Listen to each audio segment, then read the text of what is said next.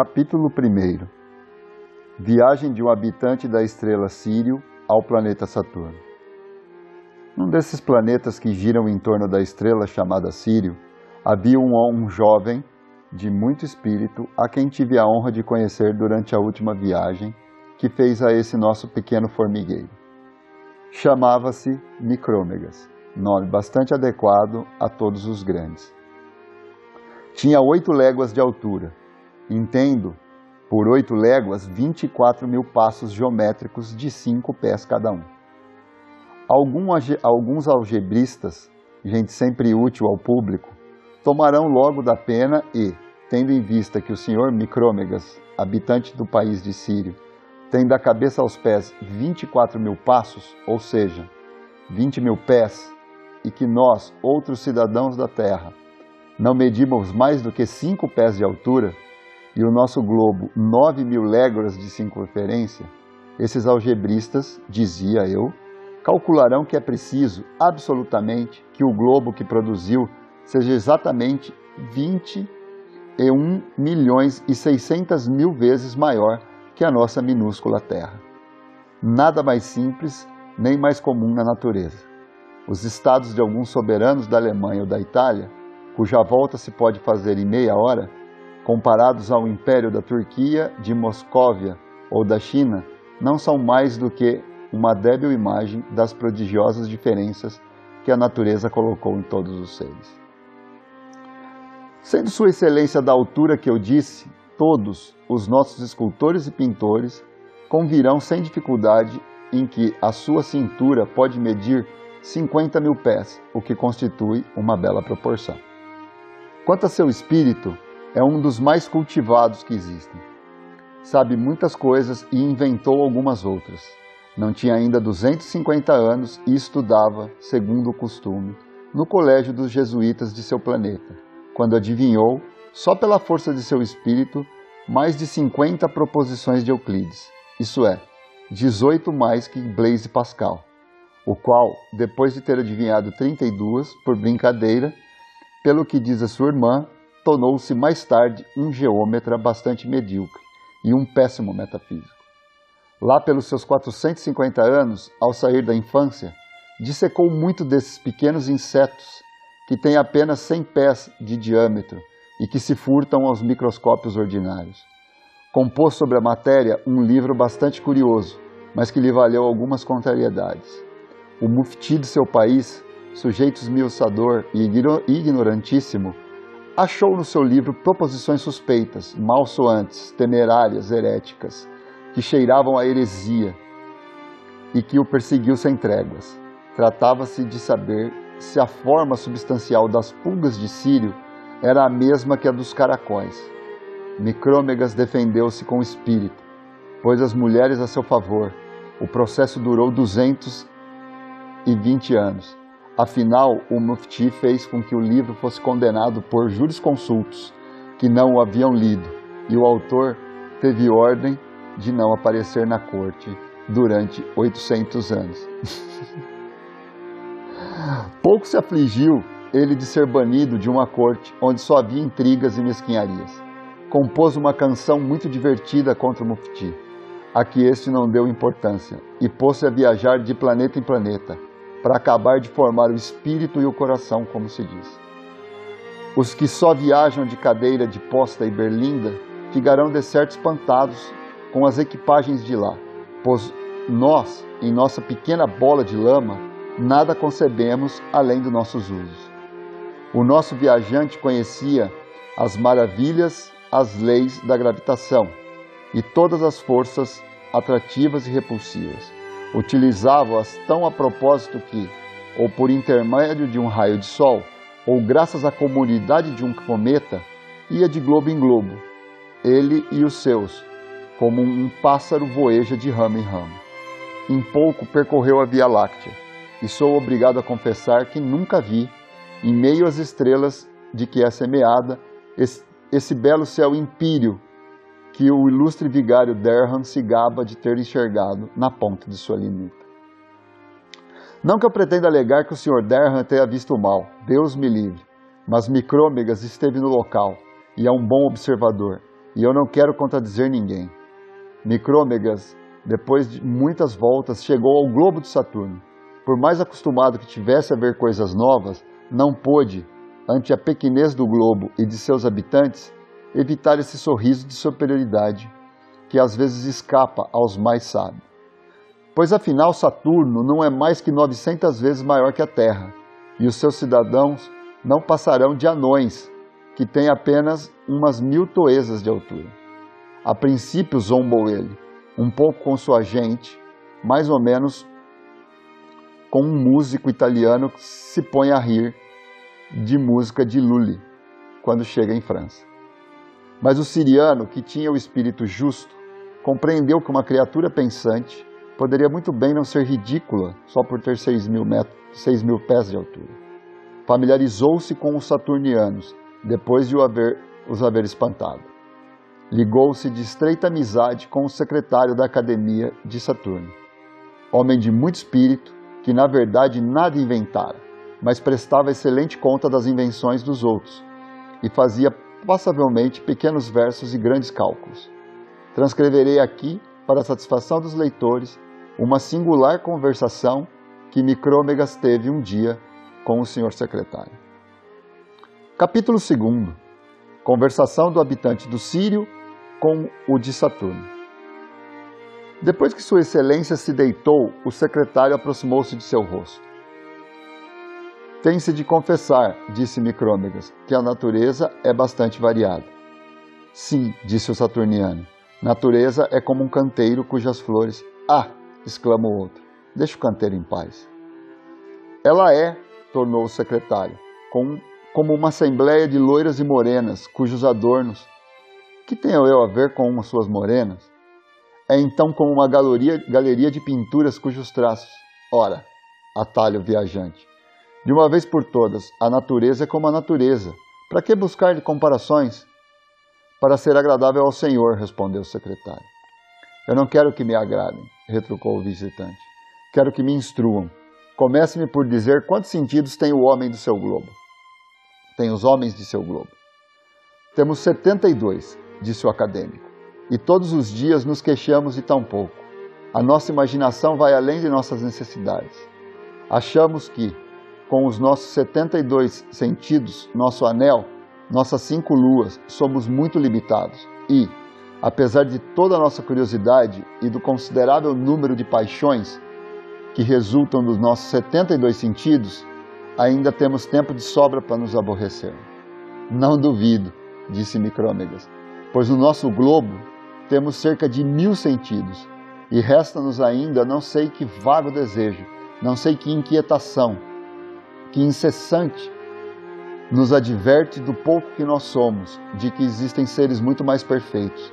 Tenho viajado um pouco, vi mortais muito abaixo de nós, vi os muito superiores, mas a nenhum vi que não tivesse mais desejos que verdadeiras necessidades, e mais necessidades que satisfação. Talvez chegue um dia ao país onde não falta nada, mas desse país até agora ninguém me deu notícias. O saturniano e o siriano alongaram-se então em conjecturas, mas, depois de muitos raciocínios tão engenhosos quanto incertos, foi preciso voltar aos fatos. Quanto tempo vocês vivem? indagou o siriano. Ah, pouquíssimo, replicou o homenzinho de Saturno. Exatamente como entre nós, disse o siriano. Vivemos sempre a nos queixar do pouco. Deve ser uma lei universal da natureza. Ah, suspirou o saturniano vivemos apenas 500 grandes revoluções do Sol, o que, pela nossa maneira de contar, dá aproximadamente uns 15 mil anos. Bem vê que é quase mesmo que morrer no momento em que se nasce. Nossa existência é um, uma ponte, nossa duração um instante, nosso globo um átomo. Apenas começa a gente a instruir-se um pouco quando chega a morte, antes que se tenha adquirido experiência. Quanto a mim, não ouso fazer projeto algum Sou como uma gota d'água em um oceano imenso. Sinto-me envergonhado, principalmente diante do Senhor, da figura ridícula que faço nesse mundo. Se o amigo não fosse filósofo, respondeu Micrômegas, eu temeria, eu temeria afligi-lo, dizendo que nossa vida é 700 vezes mais longa que a sua. Mas bem sabe que, quando nos cumpre devolver ao corpo o corpo aos elementos e reanimar a natureza sob outra forma, que é o que se chama morrer, quando é chegado esse instante de metamorfose, ter vivido eternidade ou um dia é precisamente a mesma coisa. Estive em países onde se vivia mil vezes mais tempo do que no meu e vi que ainda se queixavam. Mas há por toda parte gente de bom senso, que sabe tomar seu partido e agradecer ao autor da natureza. Expandiu ele, por esse universo, uma profusão infinita de variedades, com uma admirável espécie de uniformidade. Por exemplo, todos os seres pensantes são diferentes e todos se assemelham no fundo, pelo dom do pensamento e pelo dos desejos. A matéria está por toda parte, mas tem em cada globo propriedades diversas. Quantas dessas propriedades contam os senhores na sua matéria?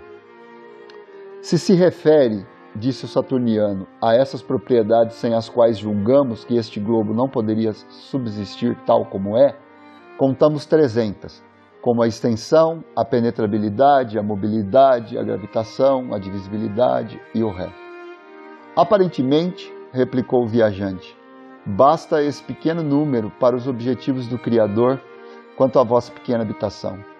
Em tudo admiro sua sabedoria. Vejo por toda parte diferenças, mas também proporções por toda parte. Pequeno é o vosso globo, vossos habitantes também o são. Tendes poucas sensações, vossa matéria tem poucas propriedades. Tudo isso é obra da providência. De qual cor é verdadeiramente o vosso sol? De um branco bastante amarelado de Saturniano. E quando dividimos um de seus raios, vemos que contém sete cores. O nosso Sol tende para o vermelho, disse o siriano, e temos 39 cores primitivas. Dentre os sóis de quais me aproximei, de que me aproximei, não há dois que se assemelhem, como não há entre vós um rosto que não seja diferente do dos outros. Após várias perguntas dessa natureza, indigou indagou quantas substâncias essencialmente diferentes se encontravam em Saturno. Soube que não havia mais do que umas 30, como Deus, o espaço, a matéria, os seres extensos que sentem e pensam, os seres pensantes que não têm extensão, os que se penetram, os que não se penetram e o resto. O siriano, em cuja pátria se contavam trezentas e que descobrira três mil outras em suas viagens, deixou o filósofo de Saturno prodigiosamente espantado. Afinal, depois de haverem comunicado um ao outro um pouco do que sabiam e muito do que não sabiam, depois de haverem trocado ideias durante uma revolução do Sol, resolveram fazer juntos uma pequena viagem filosófica. Capítulo 3 Viagem dos dois habitantes de Sírio e de Saturno. Estavam os nossos dois filósofos prestes a embarcar na atmosfera de Saturno, com uma bela provisão de instrumentos matemáticos, quando a amante do saturniano, ao saber disso, veio queixar-se em pranto. Era uma linda moreninha que tinha apenas 600 toesas, mas que compensava com vários encantos a pequenez de seu talho. Ah, cruel! clamava ela. Depois de te haver resistido durante mil e quinhentos anos, quando enfim começava a render-me, quando apenas passei cem anos em teus braços, tu me deixas para ir viajar com outro gigante de outro mundo? Vai, não passas de um curioso, nunca tiveste amor. Se fosses o verdadeiro saturniano, serias fiel. Por onde vais correr? Que queres? As nossas cinco luas são menos errantes que tu. O nosso anel é menos mutável. Pronto, nunca mais amarei ninguém. O filósofo, por mais que o fosse, beijou-a, chorou com ela, e a dama, depois de haver desmaiado, foi consolar-se com um peralvilho do país. Os nossos dois curiosos partilham. Saltaram primeiro sobre o anel, que acharam bastante chato, como bem o adivinhou um ilustre habitante do nosso pequeno globo. Seguiram depois, de lua em lua, como um cometa viesse, como um cometa viesse a passar muito próximo da última, lançaram-se sobre ele, com todos os seus criados e instrumentos. Depois de terem coberto cerca de 180 de 150 milhões de léguas, toparam com os satélites de Júpiter. Nesse planeta demoraram-se um ano inteiro, durante o qual descobriram belos segredos que estariam agora em vias de publicação se não fossem os senhores inquisidores, que acharam algumas proposições um pouco fortes. Mas li o um manuscrito na biblioteca do ilustre arcebispo de que me deixou examinar seus livros com uma generosidade e benevolência nunca assaz louvada. Mas voltemos aos nossos viajantes. Deixando Júpiter, atravessaram um espaço de cerca de 100 milhões de léguas e passaram pelo planeta Marte, que, como se sabe, é cinco vezes menor que o nosso pequeno globo. Viram as duas luas que servem esse planeta e que escaparam às vistas de nossos astrônomos. Bem sei que o padre Castel escreverá, e até com muito espírito, contra a existência dessas duas luas, mas reporto-me àqueles que raciocinam por, por analogia. Sabem bem esses bons filósofos o quanto seria difícil ao planeta Marte, que fica tão longe do Sol, não dispor ao menos de um par de luas. Seja como for, o caso é que nossos camaradas o acharão tão pequeno que recearam não encontrar pousada e seguiram adiante, como dois viajantes que desdanham um mau albergue da aldeia e prosseguem até a cidade vizinha. Mas o siriano e o companheiro logo se arrependeram disso. Viajaram por muito tempo sem encontrar coisa alguma. Afinal, divisaram um pequeno clarão, era a terra coisa de causar piedade a gente que vinha de Júpiter. No entanto, com medo de se arrependerem segunda vez, resolveram desembarcar aqui mesmo.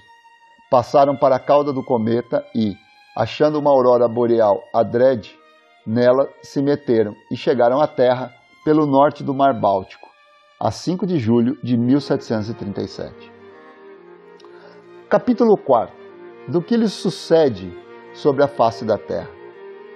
Depois de terem repousado um pouco, almoçaram duas montanhas que os criados lhe prepararam a capricho. Desejaram em seguida fazer o reconhecimento pelo pequeno país onde se achavam. Caminharam a princípio de norte a sul. Os passos ordinários do siriano e do seu pessoal eram de 30 mil pés aproximadamente. O anão de Saturno seguia de longe, arquejando. Ora, era preciso que ele recorresse uns 12 passos enquanto o outro dava uma pernada. Imaginai, se é permitido tal comparação, um pequeno cãozinho fraudiqueiro que acompanhasse um capitão da guarda do rei da Prússia. Como os dois estrangeiros andassem muito depressa, deram a volta ao mundo em 36 horas. O Sol, na verdade, ou antes a Terra, faz igual viagem num dia, mas cumpre levar em conta que é mais cômodo girar sobre o próprio eixo do que andar com, com um pé depois do outro. Ei-lo, pois, de volta ao ponto de partida, depois de terem visto esse pântano quase imperceptível para eles, que se chama o Mediterrâneo. E nesse outro pequeno charco, que, sob o nome de Grande Oceano, contorna São Miguel. A água nunca passara além das canelas do anão, ao passo que o outro apenas molhara os calcanhares. Fizeram tudo o que puderam, andando em todas as direções, para descobrir que esse globo era habitado, se esse globo era habitado ou não. Acharam-se, agacharam-se, deitaram-se, apalparam por toda parte, mas como seus olhos e mãos não eram proporcionados aos pequenos seres que por aqui se arrastam, não receberam a mínima sensação que lhes fizera suspeitar de nós. E os nossos demais confrades habitantes desse globo, tivéssemos a honra de existir. O anão, que às vezes raciocinava muito apressadamente, concluiu a princípio que não havia habitantes na Terra. Seu primeiro argumento era de que não vira ninguém. Micrômegas, polidamente, fez-lhe sentir que ele não raciocinava muito bem. Como não distingues com os teus pequenos olhos certas estrelas da quinquagésima grandeza que eu percebo distintamente, Conclui daí que essas estrelas não existem? Mas, replicou o anão, eu apalpei bem, mas sentiste mal, respondeu o outro. Mas este globo é tão mal construído, objetou o anão, é tudo tão irregular, de uma forma que me parece tão ridícula. Tudo parece aqui em pleno caos. Não vê esses pequenos arroios que jamais correm em linha reta, esses charcos que não são nem redondos, nem quadrados, nem ovais, nem nenhuma forma regular, e todos esses grãozinhos pontiagudos de que está eriçado esse globo que me arranharam os pés, queria referir-me queria referir-se às montanhas. Repara ainda a forma de todo o globo, como é achatado nos polos, sua maneira inadequada de girar em torno do Sol, de modo que a região dos polos fica necessariamente estéril. Em verdade, o que me faz pensar é que não haja ninguém aqui ninguém é que gente de bom senso não moraria num lugar como esse. Pois bem, disse Micrômegas, talvez os que habitam não sejam gente de bom senso, mas há possibilidades de que isso tenha sido feito, não tenha sido feito inutilmente. Tudo aqui te parece regular, porque em Saturno e Júpiter é tudo feito a régua e compasso. Exatamente por esse motivo é que há um pouco de confusão. Não te disse eu que nas minhas viagens sempre encontrei variedade? O saturniano replicou todas essas razões e a questão jamais terminaria se, por felicidade, Micrômegas, no calor da discussão, não tivesse rompido seu colar de diamantes. Esses caíram no chão. Eram lindas pedras de tamanho variado, tendo as mais volumosas 400 libras de peso e as, e as menores 50. O anão apanhou algumas. Ao aproximá-las dos olhos, viu que, da maneira como estavam lapidadas, constituíam excelentes microscópios. Tomou, pois, um pequeno microscópio de 160 pés de diâmetro e aplicou a pupila, e Micrômegas escolheu um de 2.500 pés. Eram excelentes, mas no princípio nada perceberam com seu auxílio. Era preciso adaptarem-se. Afinal, o habitante de Saturno viu qualquer coisa quase imperceptível que se movia à superfície do mar Báltico. Era uma baleia Pegou-a habilmente com o dedo mínimo, colocando-a sob a unha do polegar. Mostrou-a a Micrômegas, que se pôs a rir da excessiva pequenez dos habitantes do nosso globo. O saturniano, convencido de que o nosso mundo é habitado, imaginou logo que só era por baleias. E, como era um grande logicista, quis logo adivinhar de onde um átomo tão pequeno tirava o seu movimento e se tinha ideias, vontade e liberdade. Micrômegas sentiu-se muito embaraçado. Examinou o animal com infinita paciência e o resultado da análise foi que era impossível acreditar que ali se alojasse uma alma. Estavam, pois, os dois viajantes inclinados a pensar que não há espírito em nosso mundo, quando, com o auxílio do microscópio, perceberam algo de mais grosso que uma baleia e que flutuavam sobre as águas. Sabe-se que, por aquela época, um bando de filósofos regressava do Círculo Polar, onde tinham ido fazer observações que, a, que a ninguém ocorreram até então. Disseram as gazetas que seu navio naufragou nas costas de Bótnia e que tiveram grande dificuldade em salvar-se. Mas nesse mundo nunca se sabe o, o reverso das cartas. Vou contar ingenuamente como se passaram as coisas, sem nada acrescentar por conta própria o que não é pequeno, o que não é pequeno esforço para um historiador. Capítulo 5 Experiências e raciocínios dos dois viajantes. Micrômegas estendeu cuidadosamente a mão para o local onde se achava o objeto e, avançando dois dedos, retirando-os por medo de enganar-se e depois, abrindo-os e fechando-os, apanhou com todo jeito o navio que carregava os tais senhores e colocou-o sobre a unha sem o apertar muito para não esmagá-lo. Eis um animal bem diferente do primeiro, observou o anão de Saturno. O siriano pôs o pretenso animal nas palmas da, na palma das mãos. Os passageiros e o pessoal da equipagem, que se supunham erguidos por um furacão e que se julgavam sobre uma espécie de rochedo, pois põem-se todos em movimento. Os marinheiros apanham pipas de vinho, lançam-as sobre a mão de micrômegas, e precipitam-se em seguidas. Apanham os geômetras seus esquadros, seus sectores e, nativas da Lapônia, saltam para os dedos de Micrômegas. Tanto fizerem que esse, tanto fizeram que este sentiu, enfim, mover-se qualquer coisa que lhe comichava os dedos. Era um bastão ferrado que lhe fincavam no índice. Julgou por isso, julgou por aquilo que saíra qualquer coisa do pequeno animal que ele segurava. mas não desconfiou de mais nada. O microscópio, que mal fazia discernir uma baleia em um navio, não alcançava seres tão imperceptíveis como os homens. Não pretendo chocar a vaidade de ninguém, mas sou obrigado a pedir a pessoas importantes que façam uma pequena observação comigo. É que, considerando a homens de cerca de cinco pés de altura, não fazemos a face da Terra maior figura do que faria sobre uma bola de dez pés de circunferência um animal que medisse a sessentésima milésima parte de uma polegada. Imaginei, imaginai uma substância que pudesse sustentar a terra na mão e que tivesse órgãos em proporção com os nossos, e bem pode acontecer que haja grande número dessas substâncias. Concebei então o que não haveriam de pensar essas, dessas batalhas que nos valeram duas aldeias que foi preciso restituir. Se algum capitão de granadeiros ler algum dia essa obra, não duvido que mande aumentar pelo menos dois pés os capacetes de sua tropa. Mas fica avisado de que, por mais que o faça, nunca passarão ele e os seus de infinitamente pequenos. que maravilhosa habilidade não foi preciso aos nossos filósofos de Sírio para perceber que os átomos que acabo de falar, quando Leuven-Oeck e Hartsocker viram pela primeira vez ou julgaram ver a semente de que nos formamos, não fizeram tão espantosa descoberta.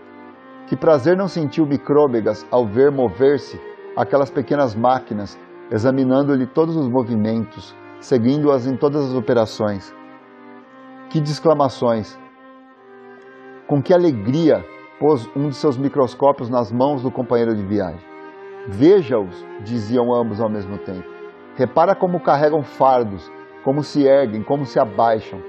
Assim falando, tremiam-lhe as mãos pelo prazer de ver objetos tão novos e pelo receio de os perder. O saturniano, passando de um excesso de desconfiança a um excesso de credulidade, julgou perceber que eles trabalhavam em propagação da espécie. Ah, dizia ele, peguei a natureza em flagrante, mas enganava-se pelas aparências, o que muitas vezes sucede que a gente se sirva ou não de microscópios. Capítulo 6 do que lhes aconteceu com os homens. Micrômegas, melhor observador que o anão, viu claramente que os átomos se falavam e fê-lo notar ao companheiro que, envergonhado do seu engano quanto à geração, não quis acreditar que tal espécie pudesse trocar ideias.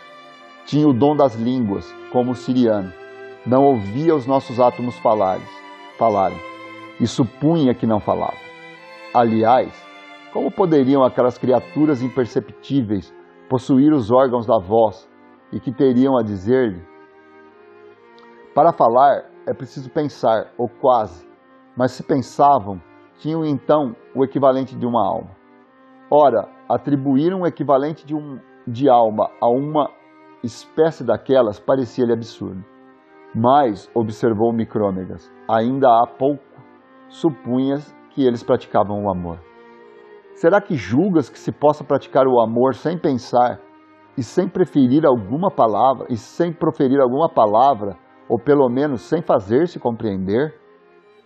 Acha, aliás, que seja mais difícil fazer um raciocínio que fazer um filho? Quanto a mim, um e outro me parecem grandes mistérios. Já não ouso nem crer nem negar, disse o homúnculo. Não tenho mais opinião. Trataremos primeiro de examinar esses insetos. Arrazoaremos depois. Muito bem dito, retrucou Micrômegas. Em seguida, tirou do bolso uma tesourinha com que cortou as unhas e, com uma lasca da unha do polegar, fabricou uma espécie de trompa acústica, que era como um vasto funil cujo bico aplicou no ouvido, a boca do funil envolvia o navio e toda a equipagem.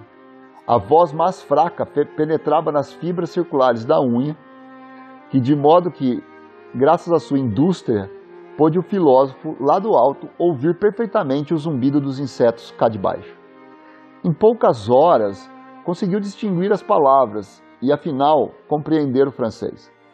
O anão fez o mesmo, embora com mais dificuldade. O pasmo dos viajantes redobrava a cada momento. Ouviam insetos falarem com muito bom senso. Esse capricho da natureza afigurava-lhes inexplicável. Bem podeis imaginar como Micrômegas e seu anão ardiam de impaciência por travar conversa com os átomos. Temiam que sua voz de trovão, e sobretudo a de Micrômegas, ensurdecesse os insetos, sem ser ouvida. Cumpria-lhe diminuir a força. Puseram a boca, na boca, umas espécies de palitos, cujas pontas afiadas vinham dar perto do navio. O siriano tinha o anão sobre os joelhos e o navio com a equipagem sobre a unha. Inclinava a cabeça e falava baixinho. Afinal, por meio destas e de outras precauções, começou assim seu discurso.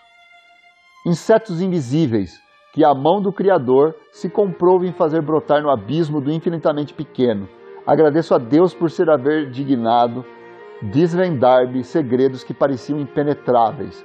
Na minha corte, talvez não se digne não se dignem a olhar-vos, mas eu não desprezo ninguém e ofereço-vos ofereço a minha proteção. Se alguém chegou ao cúmulo do espanto, foram sem dúvidas as pessoas que ouviram tais palavras. Não podiam adivinhar de onde partiam. O capelão de bordo rezou exorcismos.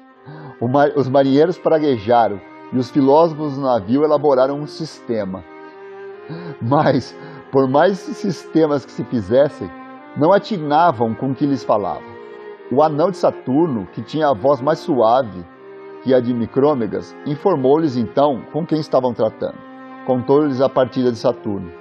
Disse-lhes quem era o senhor Micrômegas, e depois de ter os ter lamentado por serem tão pequenos, perguntou-lhes se sempre haviam estado naquela miserável condição, tão vizinha do aniquilamento o que faziam num globo que parecia pertencer às baleias. se eram felizes, se se multiplicavam, se tinham uma alma e mil e outras questões dessa natureza. Um sábio do grupo, mais audaz que os outros e chocados, e chocado de que duvidassem de sua alma, observou o interlocutor por médio de uma de pínulas acertadas sobre um esquadro fez duas miras e na terceira assim falou: Julgo então, Senhor, só porque tem mil toesas da cabeça aos pés, que é um. Mil toesas? exclamou o anão. Meu Deus, como pode saber da minha altura mil toesas? Não se engana por uma polegada. Como? Esse átomo mediu-me, é um geômetra, conhece as minhas dimensões e eu, que o vejo através de um microscópio, ainda não conheço as suas. Sim, mediu, disse o físico, e medirei também seu grande companheiro. Aceita a proposta, deixou-se Sua Excelência ao cumprido, pois, se se pusesse de pé, ficaria com a cabeça muito acima das nuvens. Os nossos filósofos plantaram-lhe uma grande árvore no lugar onde o Dr. Swift nomearia, mas que me guarda de chamar pelo nome, devido a meu grande respeito às damas. Depois, por uma sequência de triângulos, concluíram que aquilo que se viam era com efeito um jovem de 120 mil pés de altura. Micrômegas pronunciou então essas palavras: Reconheço, mais que nunca, que nada devemos julgar por sua grandeza aparente. Ó Deus, que desses uma inteligência a substâncias que parecem tão desprezíveis, o infinitamente pequeno vos custa tão pouco como o infinitamente grande.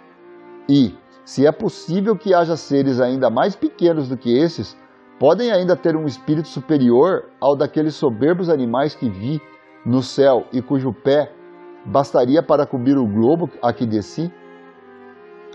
Respondeu-lhe um dos filósofos que ele poderia com toda segurança acreditar que há de fato seres inteligentes muito menores que o homem.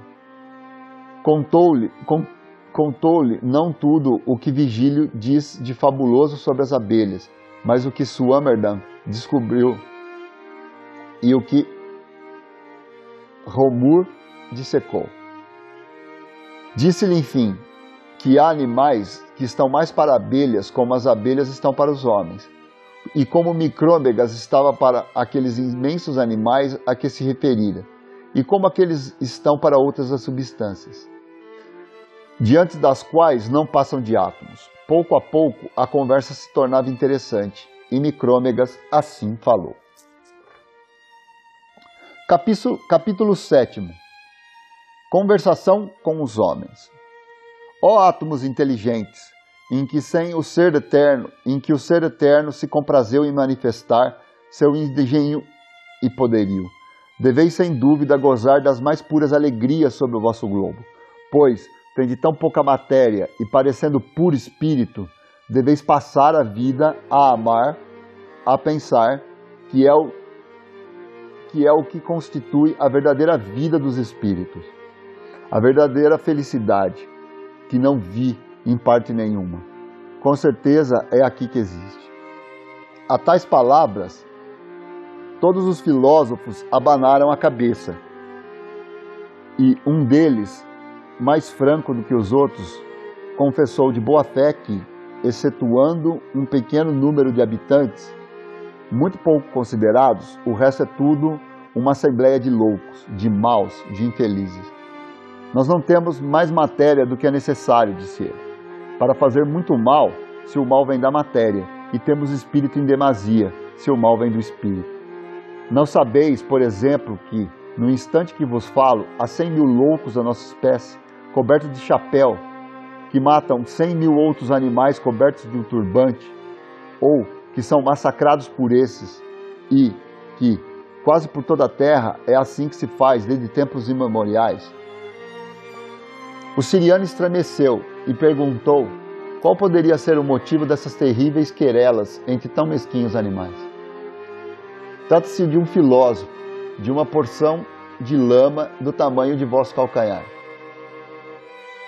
Não que algum desses milhões de homens que se exterminam pretendam um palmo que seja dessa lama. Trata-se apenas de saber se pertencerá a certo homem a que chamam sultão ou a outro a que chamam de César. Não sei porquê. Nenhum dos dois viu ou jamais verá o pedacinho de terra em questão. E quase nenhum desses animais que mutualmente se degolam já viu algum dia o animal pelo qual se degolam. Infelizes exclamou o siriano, indignado. Pode-se por acaso conceber mais furiosa loucura? Vem-me até vontade de dar três passos e esmagar com três patadas esse formigueiro de ridículos assassinos. Não vos deis a esse incômodo, eles já trabalham bastante para a sua própria ruína. Ficai sabendo que, passados dez anos, já não resta nem a centésima parte desses miseráveis. E mesmo que não tivessem puxado da espada, a fome, a fadiga ou a intemperança os levam a quase todos. Aliás, não é esses que é preciso punir, mas sim esses bárbaros sedentários que do fundo de seu gabinete ordenam, durante a digestão, o massacre de milhão de homens e, em seguida, agradecem solenemente a Deus. O viajante sentia-se apiedado da, da pequena raça humana, na qual, na qual descobria tão espantosos contrastes. Já que pertenceis ao pequeno número dos sábios, disse-lhe ele, e aparentemente não matais ninguém por dinheiro, dizei-me em que vós ocupa, ocupam então. Dissecamos moscas, respondeu o filósofo. Medimos linhas, encordoamos números, pomos-nos de acordo acerca de dois ou três pontos que entendemos e disputamos sobre dois ou três mil, três mil que não entendemos. Ocorreu então ao siriano e ao companheiro a fantasia de interrogar aqueles átomos pensantes sobre coisas que ambos conheciam. Quanto contais, indagou Micrômegas, da estrela da canícula à grande estrela dos gêmeos? 32 graus e meio, responderam todos ao mesmo tempo. Quanto contais daqui até a Lua? 60 semidiâmetros da Terra, em números redondos. Quanto pesa o vosso ar?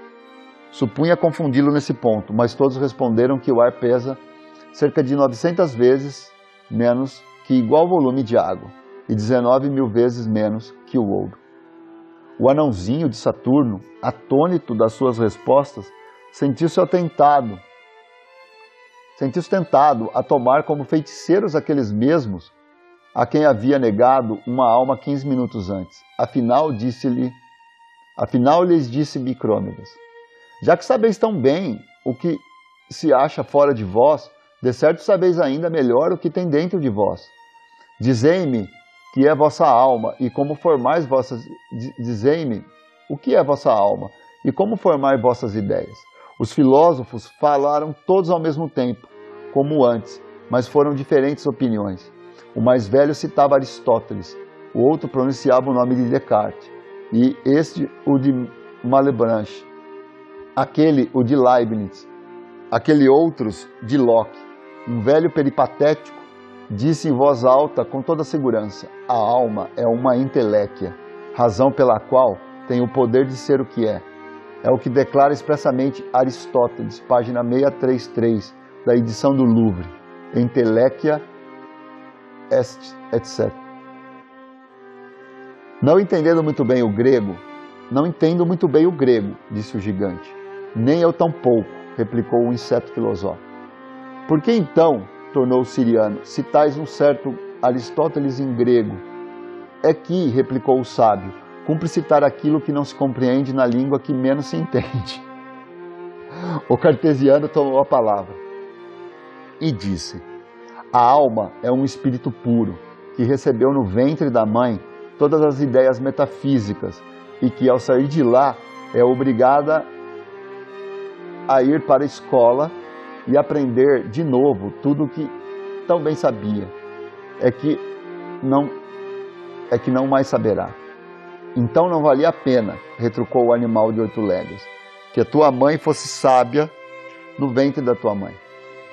É, então não valia a pena, retrucou o animal de oito léguas, que tua alma fosse tão sábia no ventre de tua mãe, para ser tão ignorante quanto tivesses barbas no queijo.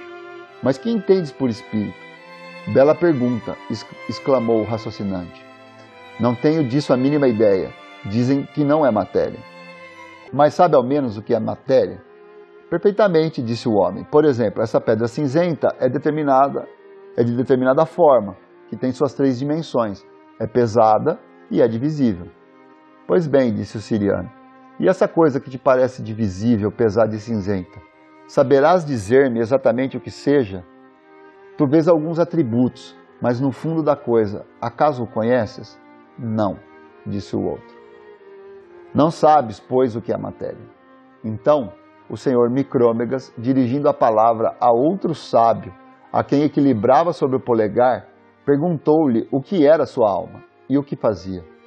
Absolutamente nada, respondeu o filósofo malebranchiste. É Deus que faz tudo por mim. Vejo tudo em Deus, faço tudo em Deus. É Ele que faz tudo, sem que me preocupe. É o mesmo que se não existisses, tornou o sábio de Sírio. E tu, meu amigo, disse a um leibniziano que ali se achava, que vem a ser sua alma. É, respondeu leibniziano, um ponteiro que indica as horas, enquanto meu corpo toca o carrilhão. Ou, se quiserdes, é ela quem carrilhona, enquanto o meu corpo marca a hora. Ou então é minha alma o espelho do universo e o meu corpo a moldura do espelho. Isto é bem claro. O minúsculo partidário de Locke achava-se ali perto e quando afinal lhe dirigiram a palavra. Eu não sei como é que penso, respondeu, mas sei que nunca pude pensar senão com o auxílio de meus sentidos. Que haja substâncias imateriais e inteligentes, eu não duvido, mas também não nego que Deus possa comunicar pensamento à matéria. Venero o poder eterno, não me cabe limitá-lo. Nada afirmo, contento-me em acreditar que há mais coisas possíveis do que se pensa. O animal de Sírio sorriu. Não achou que fosse aquele o menos sábio. E o anão de Saturno teria abraçado o sectário de Loki, se não fora a extrema desproporção entre ambos. Mas, por desgraça, havia ali um animalículo de, de capelo que cortou a palavra e todos os animalículos filosofantes. Disse que sabia o segredo de tudo, o qual se achava na Suma de São Tomás. Mediu de alto a baixo os dois habitantes celestes, sustentou-lhes que eram que as suas pessoas, os seus mundos, sóis e estrelas, tudo era feito unicamente para o homem. A isso, nossos dois viajantes tombaram um nos braços do outro, sufocados de riso. esse riso inextinguível, que segundo Homero é próprio dos deuses. Seus ombros e ventres agigantavam-se, agitavam-se nessas convulsões. O navio que Micrômegas trazia na unha caiu do bolso das calças do Saturniano. Os dois o procuraram por muito tempo, afinal encontraram e reajustaram tudo convenientemente. O siriano retornou os pequenos, retomou os pequenos insetos, falou-lhes de novo com muita bondade, embora no íntimo se achasse um tanto agastado de ver que os infinitamente pequenos tivessem um orgulho quase infinitamente grande. Prometeu-lhes que redigiria um belo livro de filosofia, escrito bem miudinho, para seu uso, e que nesse livro veriam eles o fim de todas as coisas. Com efeito, entregou-lhes esse volume, que foi levado para a Academia de Ciências de Paris. Mas, quando o secretário abriu, viu apenas um livro em branco. Ah, bem que eu desconfiava, disse ele. Fim.